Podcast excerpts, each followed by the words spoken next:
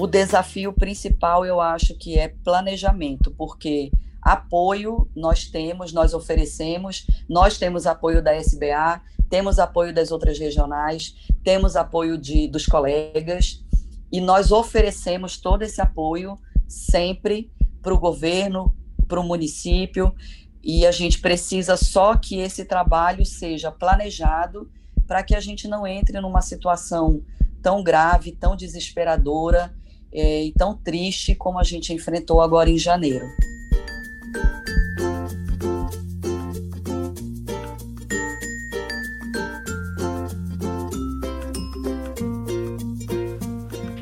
Bom dia, boa tarde, boa noite, colega anestesiologista de todo o Brasil e do Novo Mundo, que nos ouve a qualquer momento, em todo lugar.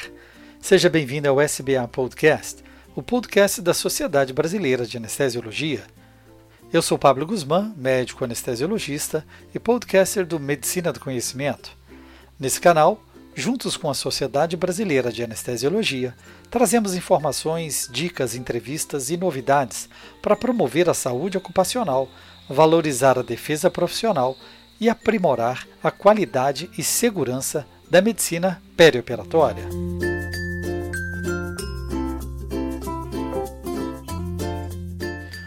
Nesse episódio, eu e Dr. Luiz Antônio Diego, diretor do Departamento de Defesa Profissional da SBA, conversamos com a doutora Emily Santos Montarroios, presidente da Associação de Anestesiologistas do Estado do Amazonas e do Conselho Superior da SBA. Fico muito contente, Pablo, de estar novamente aqui no podcast da, da SBA Medicina do Conhecimento, é, contribuindo para que todos os anestesiologistas do Brasil e de fora do Brasil, que nós temos uma audiência também muito boa fora do Brasil, é, que possam estar é, entendendo como a gente a nossa nossa COVID-19 é enfrentada por nós anestesiologistas no Brasil inteiro. E hoje eu fico muito contente também de estar aqui ao lado da doutora Emily Montarroios, que é presidente da ASEAN e também é presidente do Conselho é, Superior de Anestesiologia, da SBA,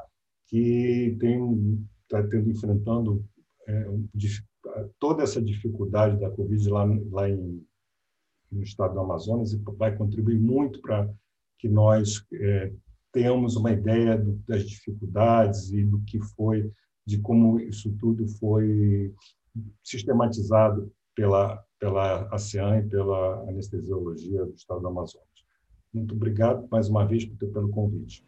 Muito obrigada pelo convite para participar do SBA Podcast. Agradeço doutor Pablo, doutor Diego, pela oportunidade de falar da nossa realidade e de como o Amazonas enfrentou e ainda está enfrentando essa pandemia, essa nova realidade né, de pandemia, de, de nova forma de trabalhar, de nova forma de aprender, de nova forma de ensinar. Muito obrigada e eu espero poder contribuir e conversar um pouco com vocês sobre toda essa todo esse planejamento e todo o apoio que a gente vem recebendo de todos os colegas e da SBA desde o início da pandemia em 2020 e agora nessa segunda onda que começou a trazer tanta tanta sequela e tantas perdas agora em dezembro de 2020, tendo seu ápice em janeiro de 2021. Obrigada pela oportunidade e estou à disposição para contribuir com o que vocês precisarem. Obrigado, doutor Diego, sempre presente ao SBA Podcast. E seja bem-vinda, doutora Emily. É com muito prazer que a recebemos aqui para uma conversa sobre o enfrentamento do Covid na região de Manaus. E antes disso, eu gostaria de passar a palavra ao doutor Diego para reforçar as atividades desenvolvidas pela Sociedade Brasileira de Anestesiologia frente ao Covid-19. Pablo, eu, a Sociedade Brasileira de Anestesiologia, no ano passado, logo no início, ela criou uma comissão de enfrentamento da Covid-19 com o intuito de fornecer aos colegas anestesiologistas informações e, um, e alguns parâmetros para lidar com uma novidade que estava ainda muito desconhecida. Nós, com isso, é, tivemos que fazer é, recomendações, tiveram vídeos, foram webinars esclarecendo, chamamos gente de fora, etc., etc., que todo mundo pode, inclusive, estar até hoje na, lá no site da SBA e pode ter acesso, todos os associados. E foi muito importante, tivemos muita, muita frequência em todos os webinars, em todas as nossas páginas, tudo, tudo foi. Tivemos um chat, inclusive, que os colegas poderiam eh, tirar suas dúvidas, assim, momentâneo, com gente mais alto gabarito. É, isso se foi, houve aquela, aquele, um pouco da, de melhora dos casos de Covid, diminuiu a mortalidade, tudo, e a, a comissão foi, foi tratando de algumas outras coisas. E se tornou é, uma, ela mais é, uma forma de curso de, de de estar junto do anestesiologista de, de outra maneira, inclusive com podcasts, outras, outras atividades. É, quando nós nos vimos agora em dezembro, de janeiro, a SBA, já, a comissão de enfrentamento tinha sido já desfeita, porque aquela uma comissão temporária dentro da SBA, e, mas nós tivemos com uma infeliz surpresa né, de, de ver como ela, o recrudescimento e de uma forma extremamente grave. Hoje mesmo eu estava é, observando uma pesquisa da Associação Médica Brasileira que mostra que a maioria dos colegas acha que essa essa segunda onda ela vem com mais gravidade do que a primeira. O que a doutora Emily talvez possa também comentar sobre isso. Então, assim, nós tivemos é, também alguns problemas que tentamos resolver de, de forma muito mais rápida possível, foi questão de insumos, medicamentos, e que também nós observamos espanto, um, um espanto enorme a questão do oxigênio, que não houve na primeira onda, mas agora lá em, em Manaus, e esse, esse, transporte todo de pacientes, que é uma coisa realmente muito, muito complexa e muito difícil de, de nós entendermos. Então, eu fico muito feliz, doutora Emily, que, de, do Amazonas poder transmitir isso para para todos os colegas do, do, Brasil e de lá fora também, para ter uma ideia do que, que nós, anestesiologistas, enfrentamos.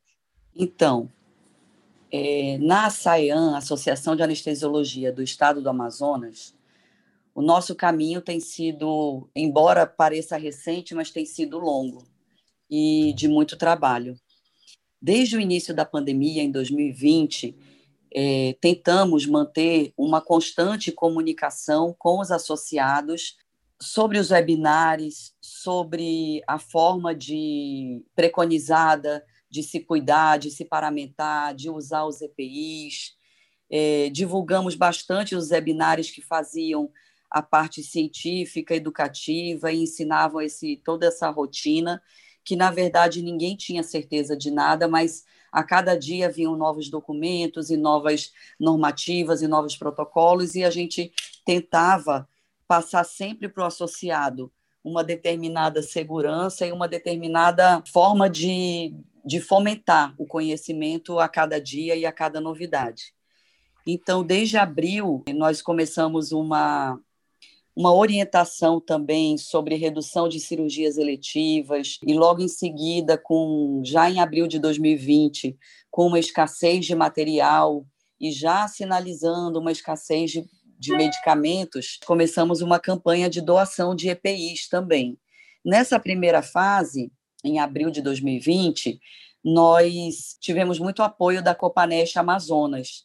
E a Copanest fez compra de muito material naquela época a gente ainda tinha material no Amazonas disponível, em Manaus se conseguia comprar alguma coisa, e a gente conseguiu inicialmente, além da campanha de doação, trazer é, e a gente conseguir completar nossos kits com os macacões, aqueles macacões é, impermeáveis, avental impermeável, uso de viseira, a face shield, uso de luvas, mais de uma luva, que até então todo mundo só usava uma luva em cada procedimento, e às vezes até com uma dificuldade de você adotar todo esse kit, todo esse esse equipamento para se proteger, mas nós conseguimos eh, montar os kits e orientar os colegas para fazerem o uso correto e a gente conseguiu desenvolver toda essa parceria com a SBA, esse apoio que a gente teve com a SBA, com alguns laboratórios e com algumas doações locais na época, o enfrentamento foi adequado e a gente devagar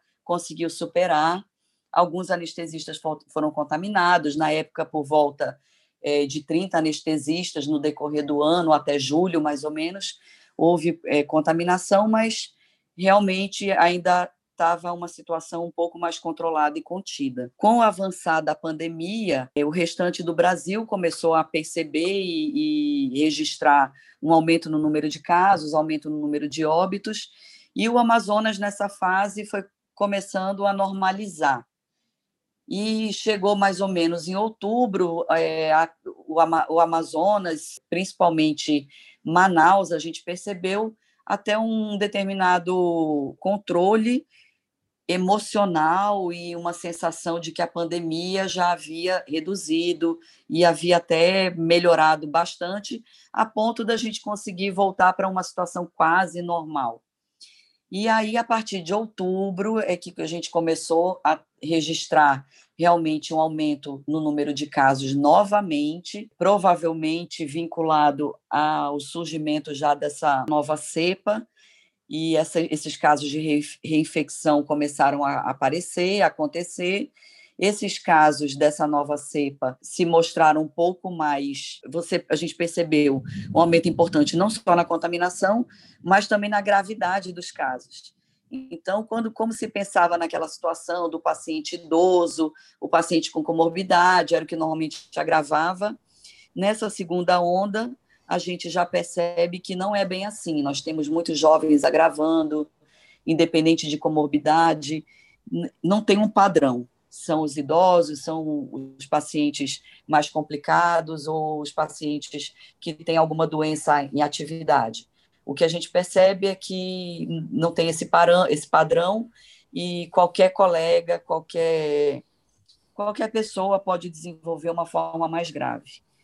Nessa segunda onda, que a gente percebe que começou em novembro, se tornar mais forte, e em dezembro é, o número de casos realmente foi muito alto, foi exagerado, com o número de, de internações também muito alto, demandou o uso de todo o material que a gente tinha, demandou o uso de muito medicamento, alguns medicamentos, o consumo foi aumentado em 800%, então, realmente, a demanda foi exagerada, sendo que é, em, em janeiro, por volta do dia 13, 14 de janeiro, foi quando a gente teve o ápice e a gente sofreu todo aquele impacto da falta de oxigênio nas nossas unidades.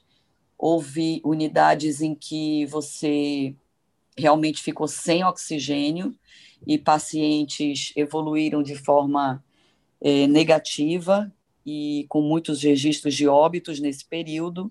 Foi realmente o, o nosso período mais difícil, entre 14 e 31 de janeiro. Estamos agora com uma redução inicialmente pequena, mas com uma redução no número de casos novos, que a gente já comemora um pouco por ter um impacto na, no atendimento já perceptível, mas que ainda é muito pequeno para a gente realmente ter passado tudo isso. E nessa segunda onda, a gente conseguiu fazer uma nova campanha pedindo é, EPIs, pedindo insumos, porque realmente a nossa situação ficou difícil no sentido de aporte financeiro e no sentido de fornecimento. Então, forne o fornecimento de EPIs, o fornecimento de medicamentos, o fornecimento é, não só para a capital como para o interior se tornou inviável. Você não conseguia comprar máscara, avental, nada de lugar nenhum.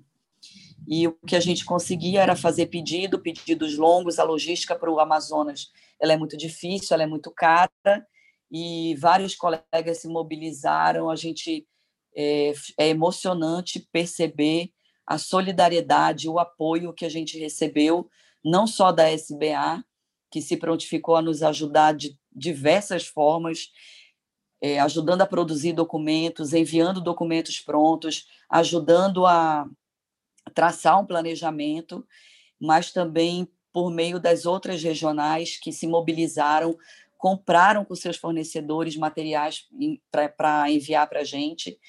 E essa semana a gente começou, tem duas semanas que a gente começou a receber esses insumos que foram comprados em janeiro pelas regionais. Complementando o que a doutora Emily colocou agora, com muita propriedade, com, muita, com discernimento, que é o, que mais precisa em momento de crise, é, eu queria dizer duas coisas. Um, primeiro, a, a relação à, à Sociedade Brasileira de Anestesiologia, nesse, nesse momento também, prontamente conversou com a indústria farmacêutica, está atenta, tem um canal direto com as principais empresas de, da indústria farmacêutica e acompanhando. A própria doutora Emily também já com as regionais, mas sabendo a questão do, dos insumos. Então, nós nos colocamos também como um, um, um, um local centralizador, um hub, né, de, de que possamos ajudar a todos, não só uh, a questão em Manaus, mas todas as outras regionais que também tiverem problemas. Uma outra questão, até que eu gostaria até de ouvir também a doutora Emily, é que a Sociedade Brasileira de Anestesiologia conseguiu, e, e hoje é uma realidade, nós somos é, área de atuação em medicina aeroespacial.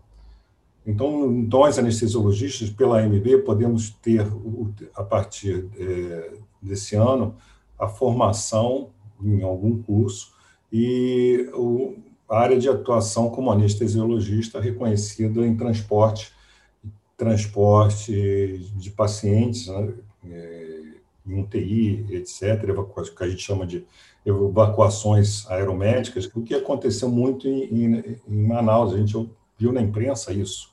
Né? Então, eu gostaria de saber também como tem sido isso, possivelmente alguns né, desses colegas que acompanham os pacientes para o estado são alguns médicos, são anestesistas, se houve, saíram de Manaus para ir nos hospitais, é, nos outros estados, ou já vinha, como é que, como é que foi isso? Doutor Diego, nós temos é, no Amazonas o, o, serviço de transporte aéreo, ele é todo é, do governo do estado.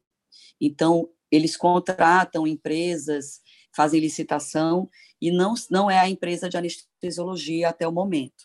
Mas o que houve é, for, for, alguns colegas, principalmente colegas que já trabalham nessa área, já fazem o transporte aéreo, e alguns deles anestesiologistas, de fora vieram buscar os pacientes em Manaus.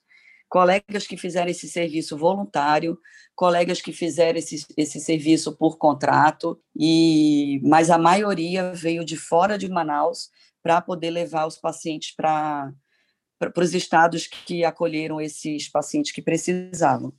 A maioria do serviço, a maior parte do serviço aqui no Amazonas, ele é, é do estado contratado via via processo de licitação e não é a empresa da, de anestesiologia. Doutora Emily, apesar do momento caótico, nós percebemos o quanto houve a solidariedade e a participação dos colegas anestesiologistas de todo o país. O que que isso significou na gestão da crise no atual momento? O apoio e, e a mobilização nacional foi essencial e foi é, fundamental. Sem, sem esse apoio, nós estaríamos realmente com uma dificuldade muito grande de levar os EPIs, levar os insumos para os nossos anestesistas.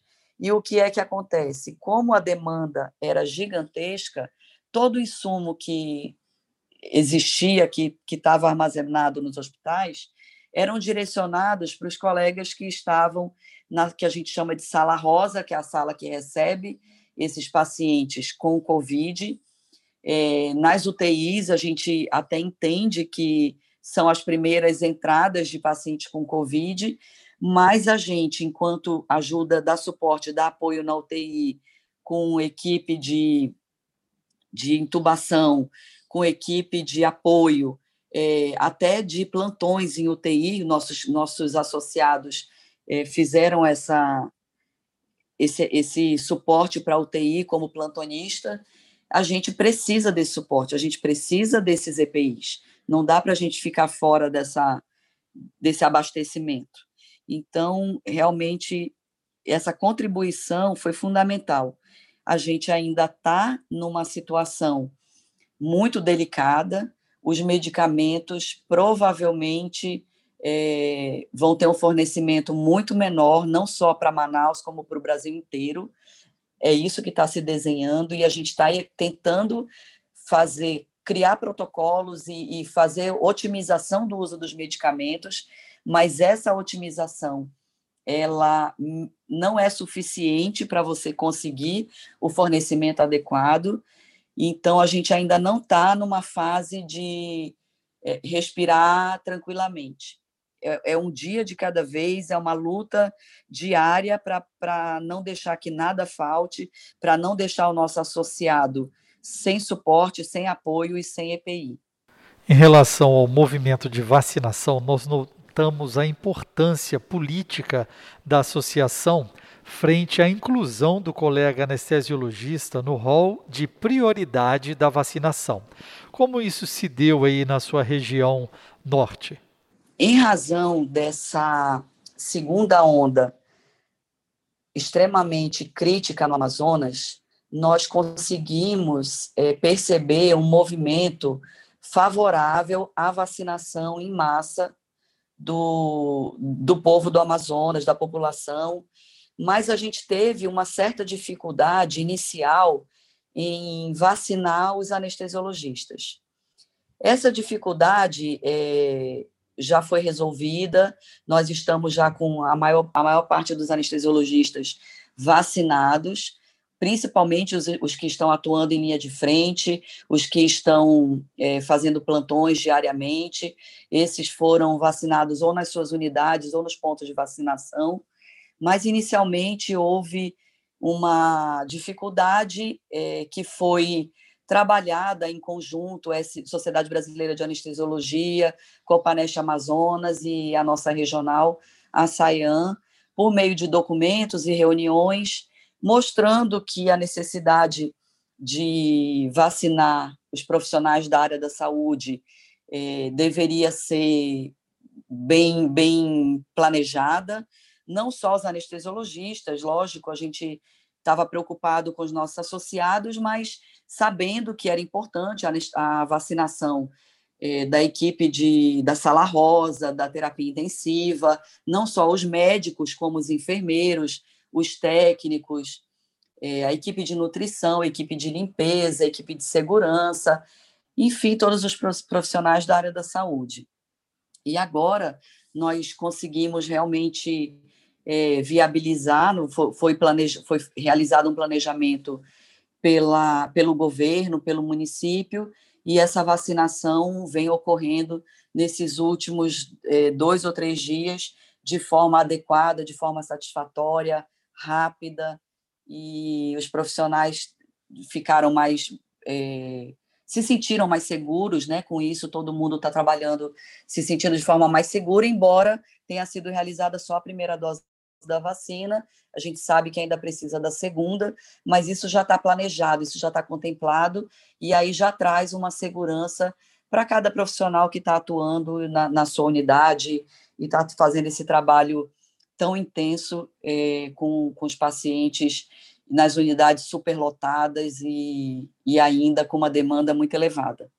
É, é, bem, só lembrando também, é, nesse ponto que a doutora Amy falou sobre a vacinação, é, tão logo nós, anestesiologistas, começamos a perceber, verificar como estava sendo a dinâmica e as prioridades, nós também fizemos uma solicitação de para priorizar o anestesiologista que está na linha de frente, explicando o que, que nós realmente fazemos como atividade e procedimentos, e mandamos cartas para o, CONAS, os CONASENS, e também eh, em todas as regionais a gente mandou um, algumas eh, sugestões, uma sugestão de, de, de, de, notificação às secretarias de saúde.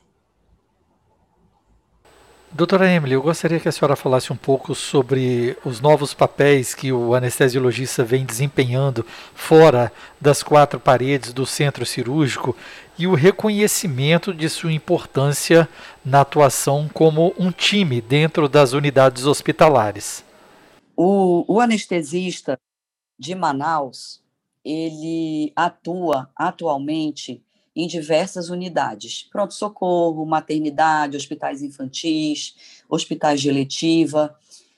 E foi no início eh, de toda a pandemia, já desde o início, em 2020, já foi conversado sobre o papel do anestesista, principalmente na intubação, em razão do, da expertise do anestesista nessa, nessa atuação profissional, né, na intubação do paciente.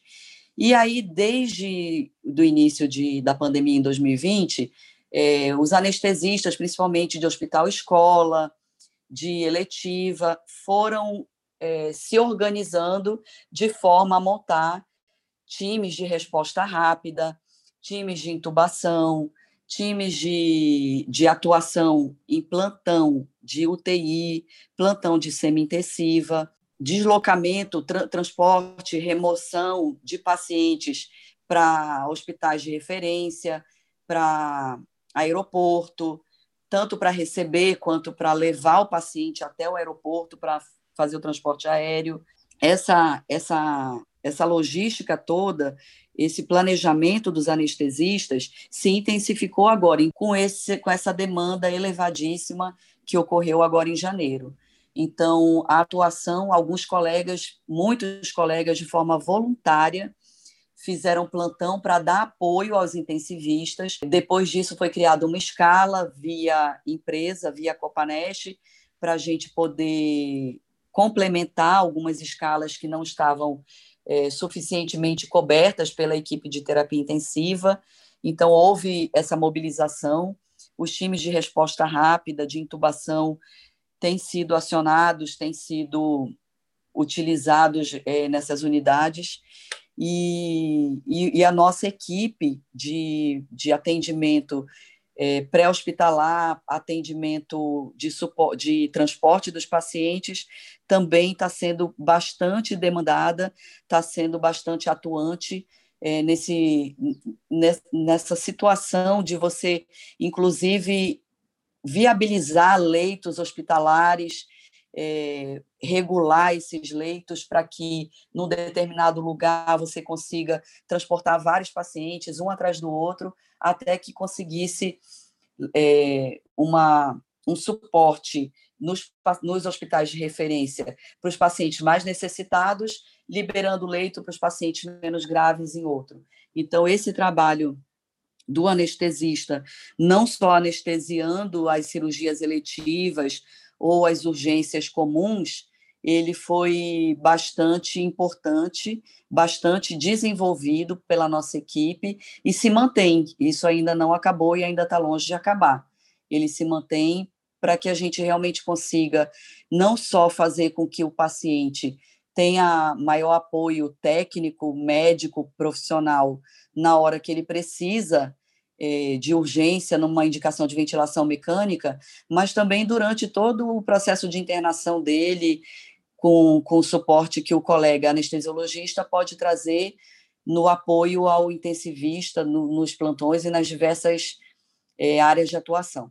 E frente aos principais desafios que ainda estão por vir, o que a senhora tem a nos acrescentar? Os desafios que ainda estão por vir realmente é, são preocupantes, no sentido de que é uma doença que é nova, ainda se sabe muito pouco, embora tenhamos estudos sendo publicados diariamente, mas é uma doença que tem uma característica ainda muito desconhecida e muito muito muito preocupante no sentido de você não estar preparado para o que pode realmente ser a evolução dela.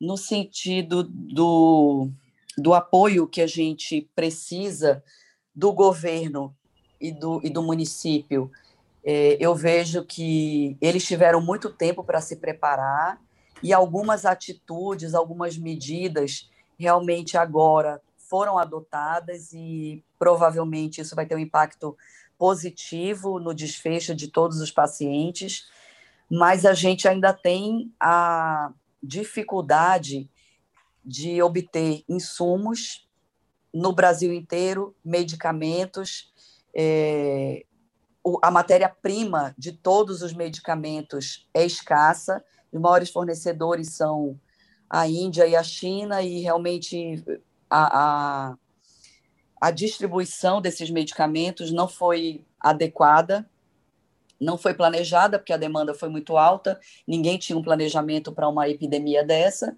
então ele realmente está escasso, e eu vejo que nós vamos ter uma melhora, sim, tem que ter uma melhora, uma diminuição do número de casos, uma diminuição do número de óbitos, mas nós temos que ser muito cautelosos ainda, cautelosos com o uso adequado dos EPIs, cautelosos com o uso adequado de medicamentos, cautelosos com a, o planejamento e a programação para que a gente não volte a enfrentar uma situação de ausência de insumos de oxigênio, de tudo que a gente precisou e não tinha.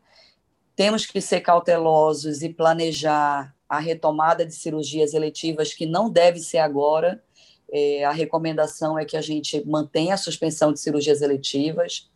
Ainda o fluxo de internação é muito alto, o fluxo de pacientes esperando, precisando de atendimento hospitalar e que não conseguem e que se mantêm em casa ainda é muito alto.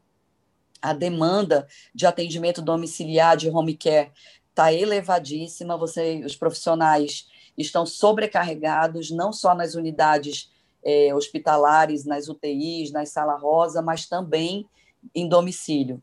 A demanda está elevadíssima. O desafio principal, eu acho que é planejamento, porque apoio nós temos, nós oferecemos, nós temos apoio da SBA, temos apoio das outras regionais, temos apoio de, dos colegas, e nós oferecemos todo esse apoio sempre para o governo, para o município, e a gente precisa só que esse trabalho seja planejado para que a gente não entre numa situação tão grave, tão desesperadora é, e tão triste como a gente enfrentou agora em janeiro. Mas a gente ainda precisa ser bastante cauteloso. Muito obrigado, Emily, pelas suas palavras. Assim, realmente foi muito trabalho e mais um trabalho que, que, que vale a pena, né? Que nós fazemos com de dentro, com amor, né? Toda toda a diretoria do ano passado, liderada pelo doutor Rogian, e esse ano a gente pensando com, sob a liderança do doutor Takashima, mas foi um, um trabalho de time, um, isso, isso é muito importante. A gente fica muito, foi muito impactante para todos nós, para todos os brasileiros e todo mundo que viu a falta de oxigênio, paciente pegando, comprando oxigênio, isso foi muito, muito impactante. Então, assim, tudo que a gente podia fazer, a gente tentou fazer e eu, a sensação que nos dá, Emily, é que a gente sempre está faltando. A verdade é essa, porque é tão tão difícil a gente imaginar isso. Então, eu, eu agradeço muito você ter compartilhado tudo isso. Acho uma, é um, é um, realmente é um, é um podcast, uma entrevista assim, única, né? infelizmente mas assim muito bem conduzida. Também Pablo, Pablo sempre é, conduzindo muito bem. Essa, nós temos essa felicidade de ser é, entender do podcast, ser anestesiologista, então está sempre é, também participando das perguntas que são muito importantes para nós. Muito obrigado, obrigado a todos e é, certamente estarei de volta, viu, Pablo, em algum outro podcast SBA e também da medicina do conhecimento. Eu quero deixar registrado aqui a imensa onda de solidariedade e de apoio que o Amazonas recebeu. Nós recebemos apoio financeiro, pessoal, de associados que, que se mobilizaram individualmente, não só para doar, como para arrecadar.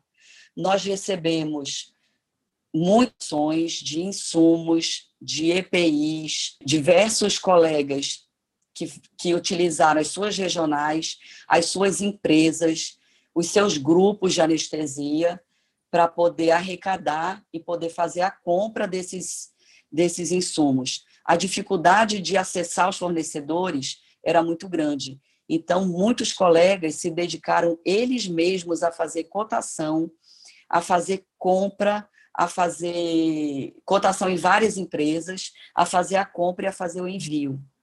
Doações que a gente tem uma imensa gratidão, não tem como a gente conseguir colocar em palavras toda a nossa emoção, toda a nossa gratidão por cada colega que se mobilizou, que usou um pouco do seu tempo para nos enviar mensagem, para fazer uma ligação, para fazer uma cotação, para fazer um levantamento dos colegas que poderiam doar, colegas que eh, se mobilizaram de uma forma inesperada, mas de uma forma tão solidária, tão presente e tão calorosa que nós nos sentimos extremamente prestigiados e honrados com toda essa mobilização. Foi um movimento surpreendente, foi um movimento de solidariedade imensa, dedicado à nossa cidade, à nossa região, ao nosso, ao nosso estado, ao Amazonas, e que realmente é impossível a gente agradecer em uma só palavra. É, é, é uma gratidão imensa e eu espero que, de alguma forma, a gente consiga retribuir é, algum dia de, de, e agradecer pessoalmente e por meio de, de redes sociais e por meio de mensagem, porque não tem mais como a gente conseguir mensurar todo esse apoio, toda essa solidariedade que nós recebemos dos diversos colegas.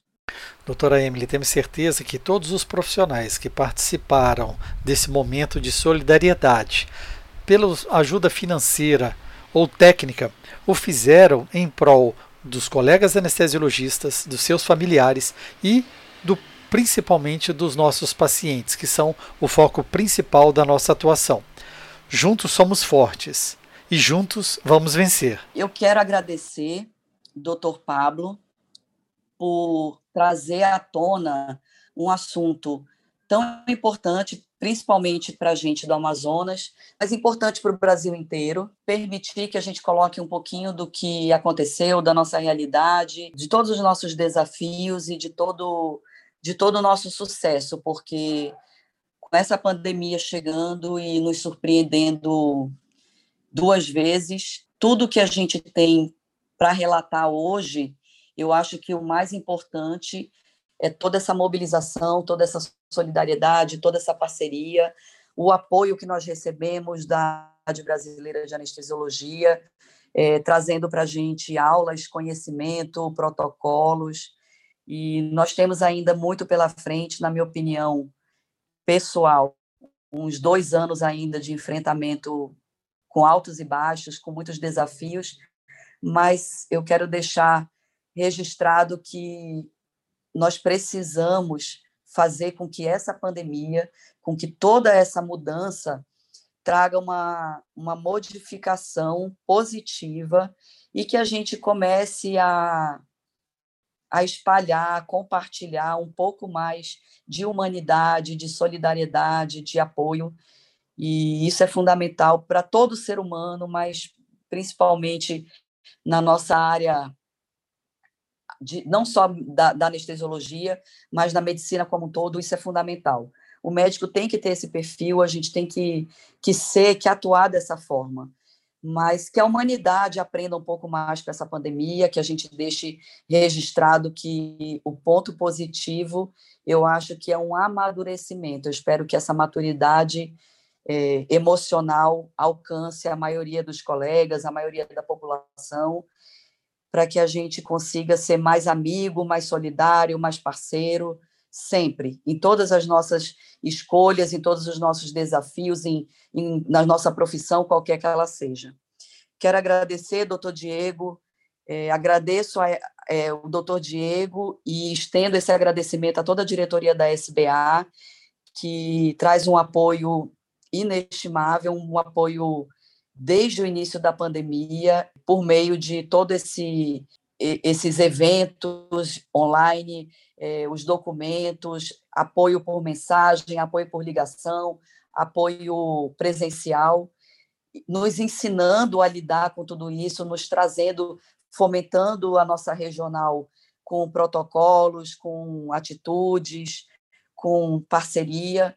E o doutor Diego tem sido incansável em todo esse período, um trabalho de, acredito que quase 24 horas por dia, em alguns dias, e não temos mais como agradecer, mas eu deixo registrado aqui, doutor Diego, a sua atuação, o seu papel e o carinho de toda a diretoria da SBA, o carinho de todos os colegas das regionais, que sempre foi dedicado a nós. Muito obrigada e eu espero poder contribuir sempre, cada vez mais, com a minha regional, com a SBA e com os meus associados. Muito obrigado. Obrigado, doutora Emily, obrigado, doutor Luiz Antônio Diego. E para você que nos ouve, ative a notificação para ser informado quando o novo SBA Podcast for publicado. Curta onde escutar. Compartilhe com seus colegas, mande seus comentários. Escute também o SBA Podcast direto no site da SBA, no sbahq.org. Siga a SBA nas redes sociais, no Twitter, Instagram, Facebook e no canal do YouTube. Essa é uma parceria da Sociedade Brasileira de Anestesiologia e o Medicina do Conhecimento. Afinal, compartilhar é multiplicar.